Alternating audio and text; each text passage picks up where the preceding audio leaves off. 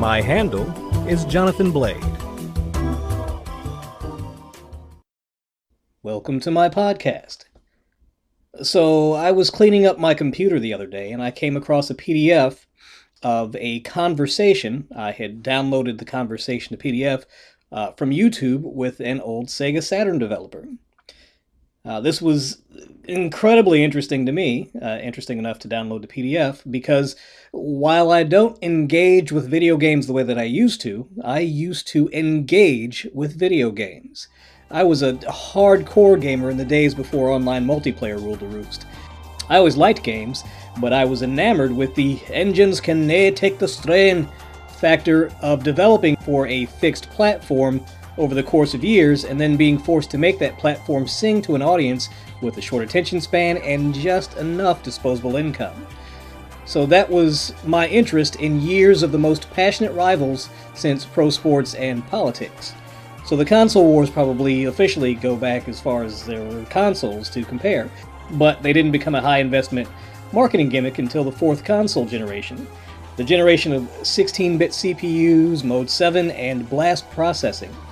Realizing that this episode is even more for me than the others that I've done, I'd like to talk about the competing technology of the major consoles of the fourth and fifth generations and their respective strengths and weaknesses.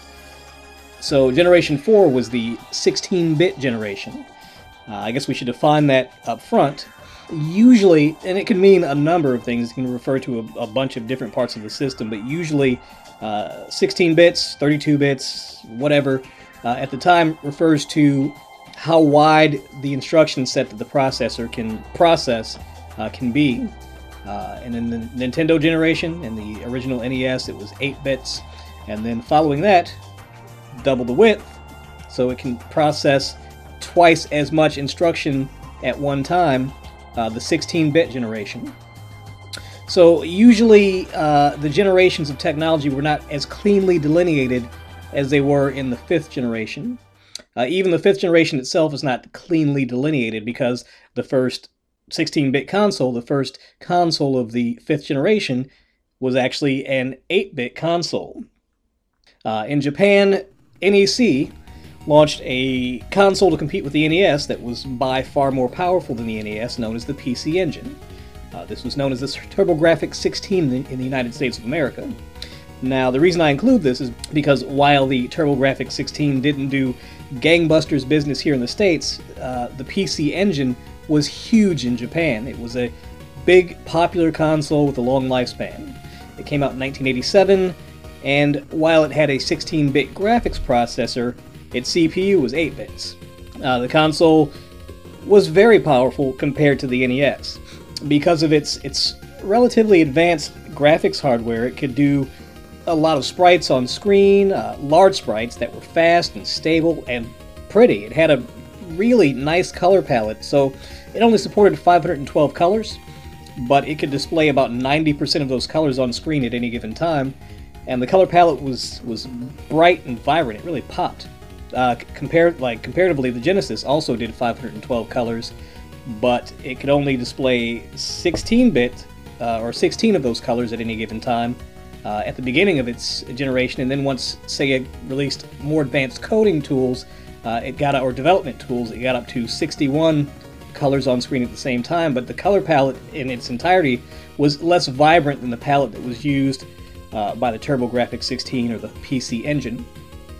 They were actually uh, very attractive games. The only thing holding it back was that the PC Engine didn't do um, some of the more advanced effects of the generation.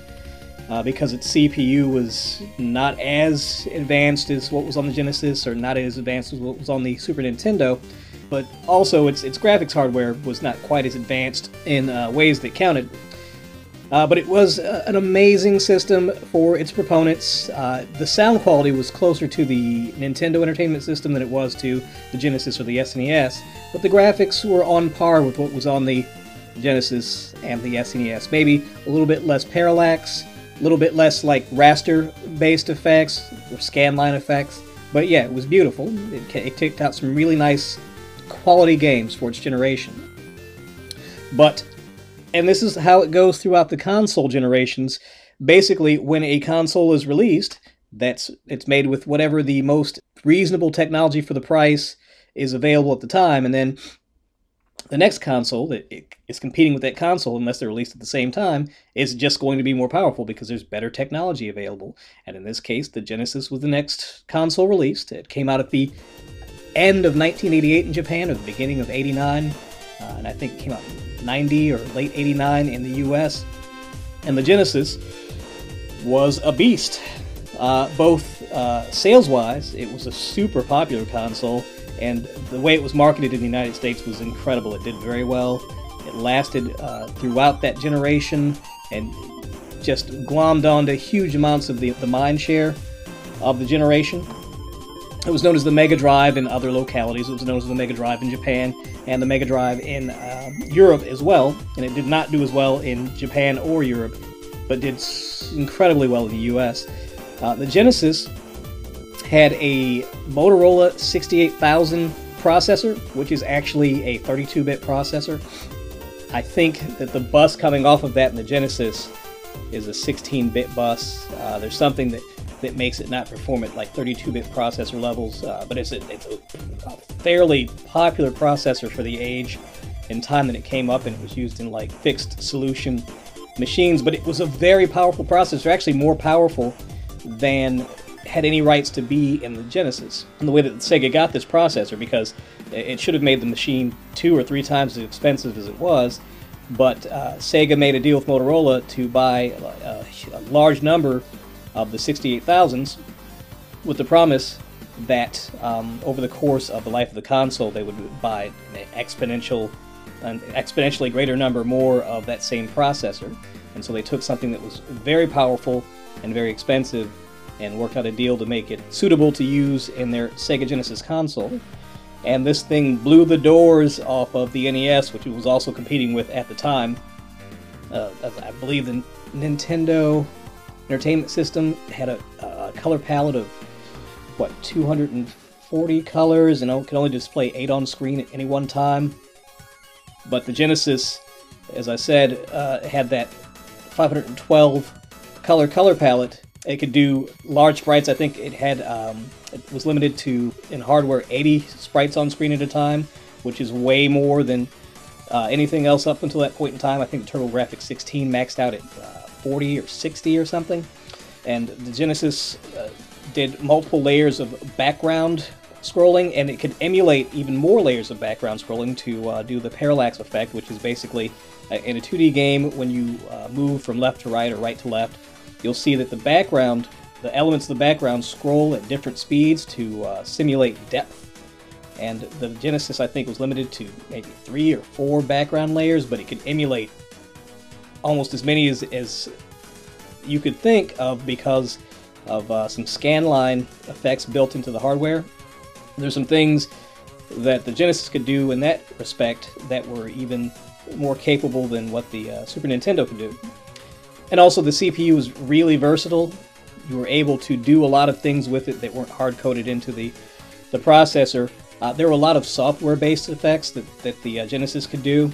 Uh, there's a game that came out at the end or later in the 16-bit generation for the Genesis called The Adventures of Batman and Robin, and it's a terrible game. It's not a good game, but it is an amazing tech demo for what the Genesis could do without the assistance of ex- assistance of extra software or hardware chips. The Adventures of Batman and Robin has uh, sprite rotation and scaling, and that's done through software. It has some super deep line scrolls. It has some transparencies. It has some 3D objects, some actual polygonal objects. Uh, and just all this stuff is done through software, and the only reason that you can implement that is because of uh, the versatility of the Genesis uh, 68000 processor. It wasn't locked down, so there was lots of code out there. There were huge libraries out there for it and so you could make it do almost almost anything that you wanted to do with it. Uh, but there were things that it couldn't do. It, it didn't do the sprite scaling and rotation uh, in hardware. You could only do it in software, so somebody had to write a code to that took processor time to do that. And it couldn't do transparencies. It would sometimes do uh, mesh transparencies, but for the most part, you just had to accept that you weren't going to be able to do transparencies. And with transparencies, you can do uh, fun things like glass and uh, various lighting effects um, that make your game pop, and the, the Genesis couldn't do that. Uh, it also had some very decent sound capabilities, but most of the sound channels were, were FM, so it was making it sound and making its music in real time on the system uh, with only one PCM channel, and that PCM channel would be used for uh, samples. Uh, so you did not have a lot of channels for samples. I think you could probably fake some samples through the FM channels, but they, they didn't sound good. Um, they sounded scratchy, I guess would be the most appropriate term. The Genesis did have some really nice sounding like techno style music because of all those FM channels. It had like uh, nice synthetic guitar, synthetic bass, and synthetic percussion, and it could kick out some incredible music actually. Uh, Streets of Rage 2, Shinobi 3, there were some really nice soundtracks on the Genesis, but when you got to things that were supposed to sound, say, orchestral or symphonic, the Genesis did not sing in that area. But what did sing was the Super Nintendo. Now, the Super Nintendo is ultimately the winner of the 16 bit generation. It is a very capable machine, and it was made to be extensible, which they did uh, a few times. Uh, there were chips that were added into the cartridges to enable the Super Nintendo to do more than it was its base capabilities were. I, I think uh, Capcom had one, a DSP chip that went on the cartridges that allowed some uh, some broader effects, some wireframe models in the games, and then of course uh, Nintendo themselves had two series of uh, processors that were in their cartridges to allow um, polygonal rendering. The second version did uh, actual actual texture mapping. I think the only game that used that second chip was Doom. No, there were a few.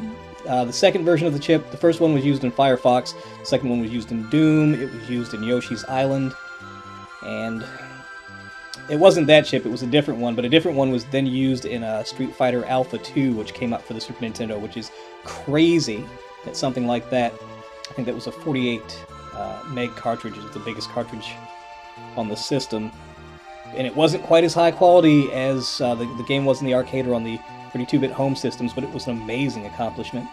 Uh, the Super Nintendo did scaling and rotation in hardware, not sprite scaling and rotation. It wasn't quite powerful enough to do that, which is something that you could do on the Genesis through uh, software. Uh, the CPU on the Super Nintendo wasn't powerful enough to do that through software, but it did have a, um, a mode in its uh, hardware for background stuff called Mode 7. And basically, Mode 7 allowed scaling and rotation of elements in the background, and then you could use that to emulate uh, the scaling and rotation of objects that were in the uh, the play space.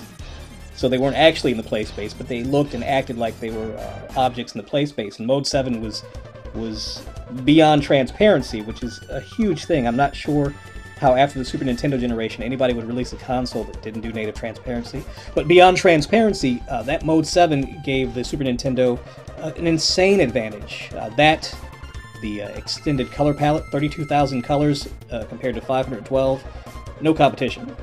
Uh, the Super Nintendo could show 256 colors out of that color palette of 32,000 on screen, so 256 on screen at one time. it was no competition. And then the Mode 7, which would allow you to fake the scaling and rotation of sprites, and also allow you to fake things like um, 3D planes.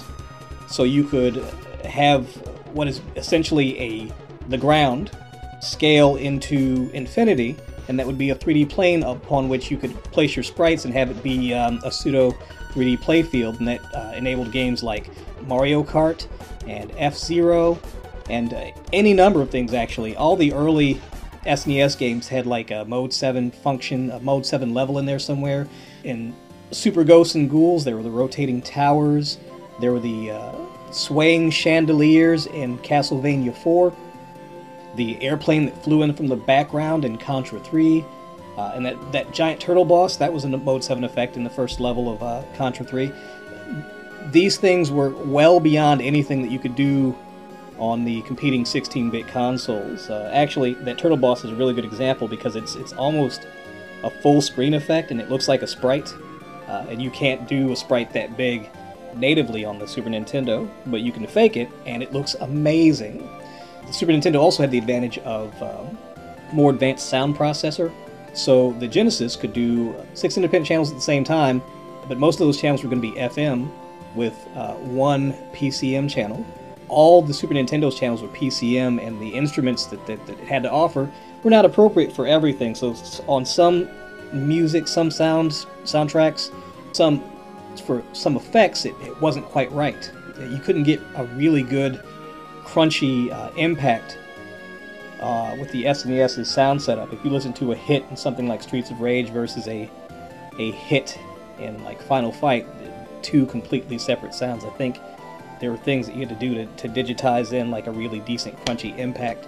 Uh, the same goes for like uh, like a really good crunchy guitar. Like you could do a wah guitar, which was what Capcom's music was on almost everything, and that's its own sound and it's fun and bright, but it's not the same.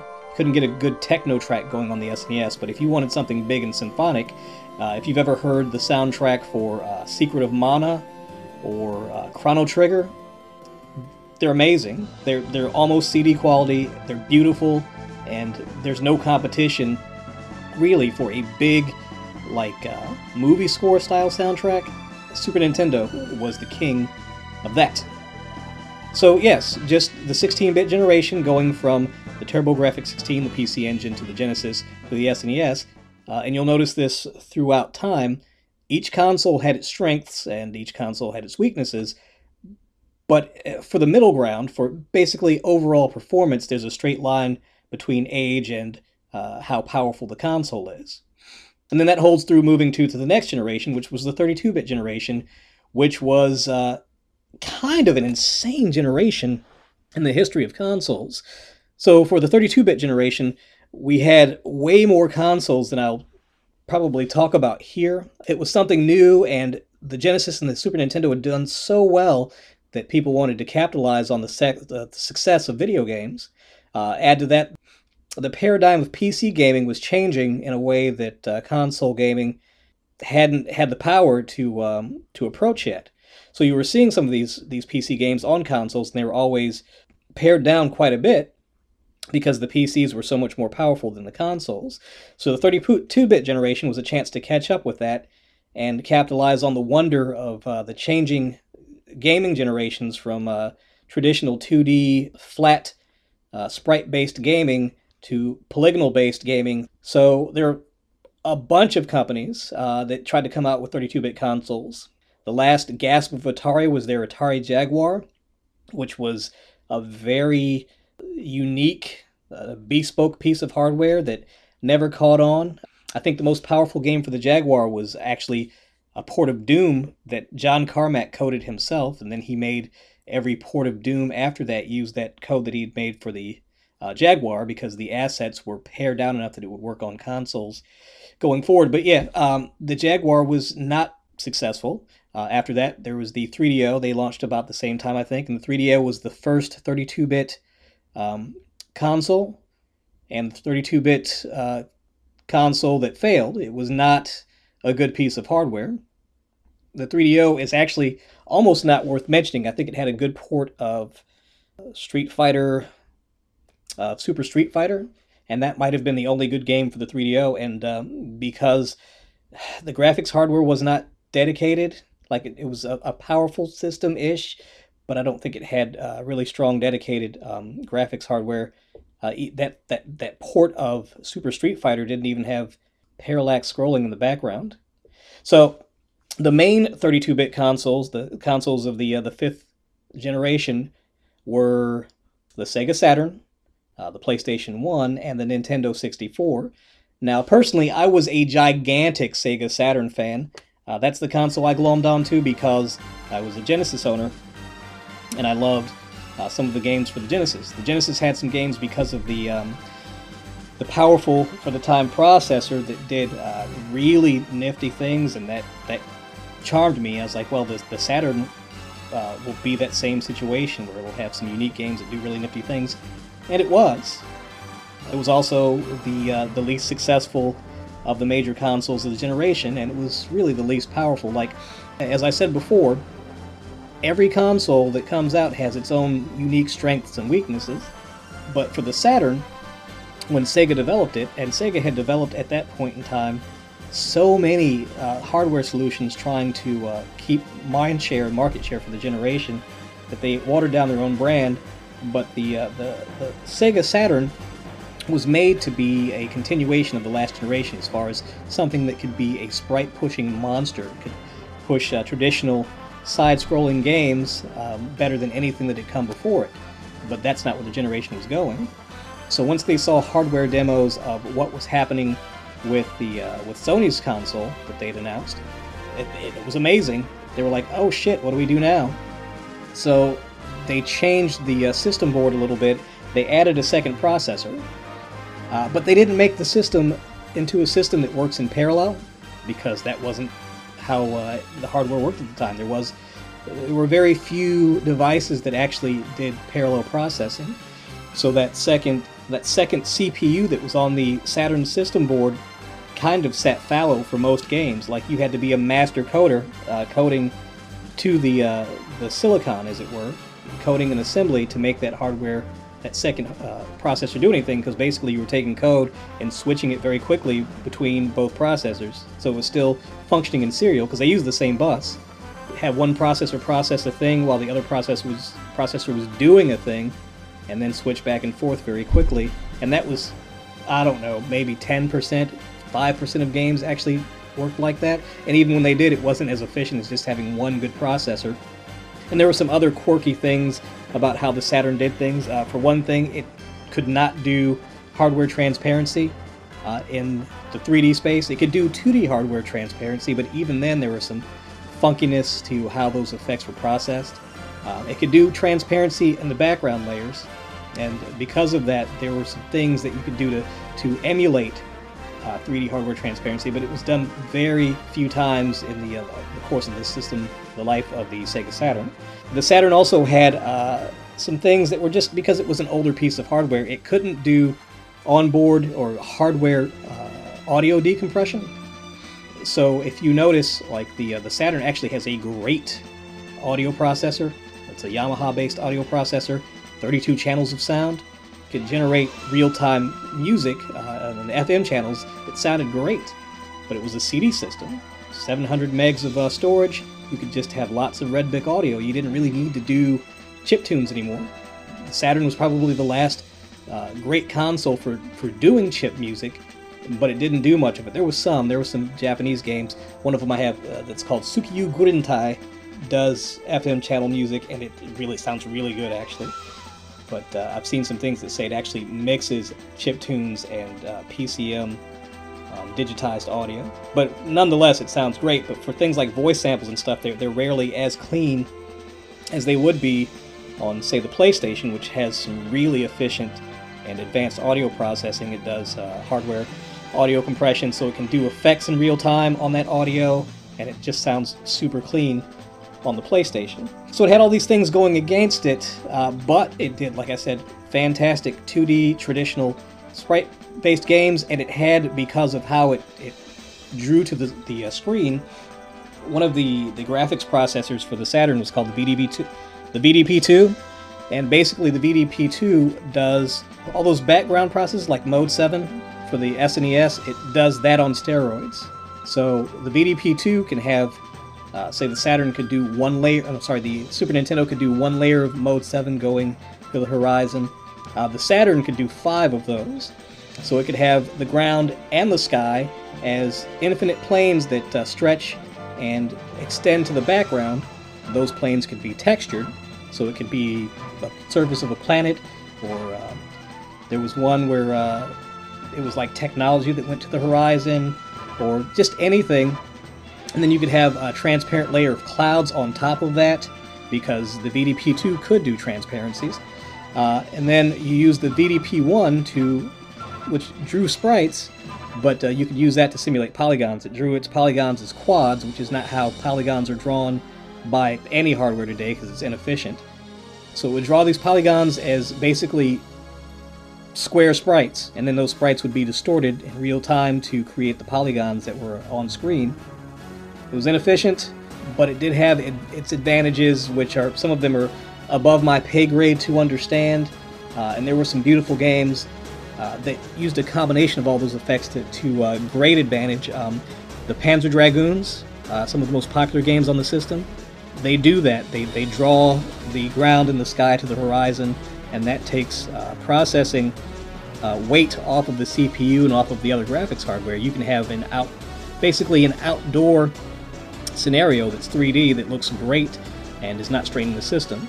So neither the uh, Nintendo 64 nor the PlayStation can do that. They don't have that capability, and so if you have an outdoor scene, the horizon is not something it can be drawn to. It's it's more difficult to fake it as well. Like that ground is made out of individual polygons, and those take processing power to draw those. Not something that you have to have on the Saturn. So that's a fine advantage, but it's still it's not enough as compared to the PlayStation uh, 1, also known as the PSX. So the PSX uh, is actually not the most powerful system of the generation, but it was by far the most popular. I'm going to talk a little bit about what Nintendo did to shoot themselves in the foot, but rest assured, if you achieve the middle ground and it's inexpensive and easy to make games for your system, uh, and you have infinite advertising money because Sony was the biggest electronics manufacturer in the world at the time, then you're probably going to have a good time, and Sony had a great time. Uh, the, the, PSX, the PlayStation 1, was a fantastic piece of hardware. It was elegant, it was easy to code for, but it had enough head, headroom that uh, over time, through efficient coding and just getting to be more familiar with the, uh, with the hardware, the games got progressively better. It did do true transparency all out of it. It was one of the big things that sold the beauty of those games was transparency everywhere. Uh, also, as compared to the Saturn, the Saturn had more memory but when you broke that memory down, it was all discrete. Uh, they were like specific buses going from these instructions to this this cache of memory. I think it only had the Saturn had uh, 512k for textures, where the memory on the the video memory on the PlayStation was unified, so you could have a gig of memory to do. Not I'm sorry, not a gig. Many generations later, you had a, a meg of memory to do with as you will. I think uh, usually averaged about uh, developers usually averaged around 700k uh, for texture cache memory. So the PlayStation and probably some hardware compression and decompression of textures as well. So the Saturn textures, and this is what I was talking to with that uh, developer from Tantalus. Now Tantalus was a Saturn development company that uh, did ports uh, they did ports of Psygnosis games mostly. Psygnosis did the Wipeout games, and those Wipeout games were beautiful. They had rich, vibrant textures, and they were uh, fast, smooth, and they had lots of transparency. And so Tantalus took their engine that they developed over time and uh, did ports of the Psygnosis games, and then uh, Sega itself was impressed enough with Tantalus's ports of those Psygnosis games that Sega had Tantalus do some ports of uh, Sega's uh, own some of Sega's own arcade games, even though Sega had some amazingly talented in-house development studios. So uh, Tantalus did Wipeout and Wipeout XL as Wipeout 2097 on the Saturn, and then uh, they also did Manx TT Superbike, which was a Model 2 uh, arcade game that Sega had developed. And usually Sega did all their own stuff in-house, but they shipped this, they farmed this out. I think Tantalus also did House of the Dead, which was a Sega arcade game that was then translated uh, onto the Saturn by Tantalus. So Tantalus was a talented developer, but from what this uh, this artist told me, he said that their engine was one of the most powerful engines on the Sega Saturn as far as you know development tools, and they maxed out performance at uh, 48,000 polygons per second which was way more powerful than most other games on the system. I think uh, we were talking about Tomb Raider because it was in the Tomb Raider thread. He said that Tomb Raider maxes out at uh, 36 or 38,000 polygons per second, but um, they did 48,000 at the end of their uh, generation, at the end of their development. I think the last game they did was House of the Dead. But he said that um, Psygnosis, uh, the final version of their engine, did 120,000. It was 180,000 maybe 120,000 polygons per second. Well, it's a racing game, F1, so there's probably a bunch of instancing there, so there's things that, that cut down on the, the amount of processing power used, but it was well beyond anything that was ever displayed on the Sega Saturn. The PlayStation was a beast. And one big advantage that it had, not over the Saturn, but over the N64, was that the PlayStation's games were running off CD. Uh, CD was great. It had a huge amount of storage as compared to the cartridges that came before it, and so you could do things like full motion video. You could do things like uh, real CD quality music. So some games actually had CD tracks on the game that, that, that the system would just play in game to fantastic effect. The media that surrounded these games was part of the experience. So you play something like Resident Evil, and you have real music playing in the background, and real uh, full motion video cutscenes of fairly crappy 90s um, CGI. But yeah, it, it, changed the experience. It was a whole different experience, and they, they were very cool. And you also had more room on the, the disc for more varieties of levels and environments. Uh, so you didn't have something like um, the expansive environments of some of the N64 games where because of uh, Z buffering and just a more powerful system. And Z buffering is when you don't draw all the polys that are in a scene because they're hidden by other polys, so it saves you some uh, processor time. So you didn't have these super expansive environments on the PS1, and when you did, they were they were not as, as aesthetically pleasing, but you were able to do just enough. And then some of that Z buffering was actually done in software in a lot of later games, so you got the advantages there. There's a game uh, that released late in the PS1's life cycle called Crash Team Racing, which is a uh, mascot kart racer in the vein of Mario Kart, that looks just about as good as almost anything uh, in that vein of uh, you know in that genre that was released on the Nintendo 64. And it has the Z buffering, and it has uh, super detailed textures that the Nintendo 64 didn't have because of the limitations of the, the media that it used and some other reasons that we'll, we'll look at. But yeah, a lot was possible because of the efficiency of the hardware of the PlayStation 1, the PSX. But as powerful as the PSX was, it was not even close to what could be achieved with the Nintendo 64. So the Nintendo 64 is only in the 32 bit generation because of uh, when it was released um, and what it competed against, but really it's in a class by itself. It's its own generation of hardware. It was so different than the other hardware that had come out. It was the first uh, to ship with an analog pad, which is standard now, and that means that the pad can move in uh, more than, or the stick can move in more than just the eight directions of the uh, the old digital sticks or digital pads that the uh, consoles used before.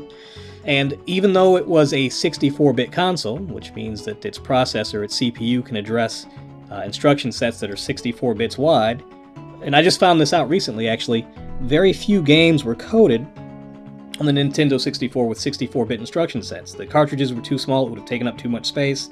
32 bit wide instruction sets are significantly smaller, and when you're using limited storage media, um, you need to save all the space you can, so most games were coded as 32 bit. But it was just a much more advanced piece of silicon. It was uh, the CPU was created by SGI, who did most of the uh, the 3D rendering of the 90s. Um, they were way ahead of the the curve, and so Nintendo snapped up their silicon. It was actually supposed to be Sega, but Sega of Japan didn't want to uh, take instruction from Sega of America and went their own way, and uh, yeah, took a hit because of it. But uh, to Nintendo's benefit, Actually, all three of these consoles are tied together. The PlayStation came about because Nintendo had ordered a uh, an optical drive peripheral for the uh, the SNES that Sony developed. So a CD player that would uh, play larger games to attach to the SNES that Sony developed, and then uh, Nintendo dropped them said, "Nah, we're going to go our own way." And Sega's like, "All right," or I'm sorry, Sony's like, "All right, that's fine. Uh, we'll just crush you in this generation," and they did. But the Nintendo 64 was a revelation as compared to the other consoles, but it was different. Uh, Mario 64 was the first, it wasn't the first 3D platform game. Uh, it's often presented as such. I think Jumping Flash came before that, which was a PlayStation game. Jumping Flash was first person, so it didn't have to deal with the camera issues. But Super Mario 64 was the most amazing quantum leap of, of game design that anyone had ever seen up until that point in time. So you look at something like Crash Bandicoot on the uh, the PlayStation One, uh, it's beautiful, but it's basically just a traditional platforming game. You just play into the screen as opposed to a side-scrolling game, and then you had Nights into Dreams, which wasn't a platforming game at all, but it had a mascot-style character, so it was compared, and it was basically an on-the-rails game as well. But Mario 64 was a true 3D game. It had true open, very expansive 3D environments that gave you lots to do inside those environments and complex play mechanics but that were easy to, to pick up and control because of that analog controller. They felt fluid and and free and it just it was a beautiful experience. At the time, I, I poo-pooed on a little bit because I was like, well, these other consoles can do this. We've got Tomb Raider because because Tomb Raider came out on both the Sega Saturn and the PlayStation 1 and it was a different experience than Mario 64 but uh, while Mario 64 has aged very well, it's still fun to play. Tomb Raider has not aged as well. On the Sega Saturn, Tomb Raider is just it's it's an ugly game. Um, the texture size that the Saturn can do versus the, what the PlayStation can do is different, and so those textures on the Saturn look horrendous. And there's some fake transparency on the Saturn too, which looks horrendous, but not as bad as the texture stuff. Tomb Raider on the PlayStation 1 looks alright, but it doesn't control well. It's not fun to play because it's made to be used with that digital controller and like very angular square sectors of control. So it works, but it's not the same. It is not the same at all. Super Mario 64 is a is a whole different beast.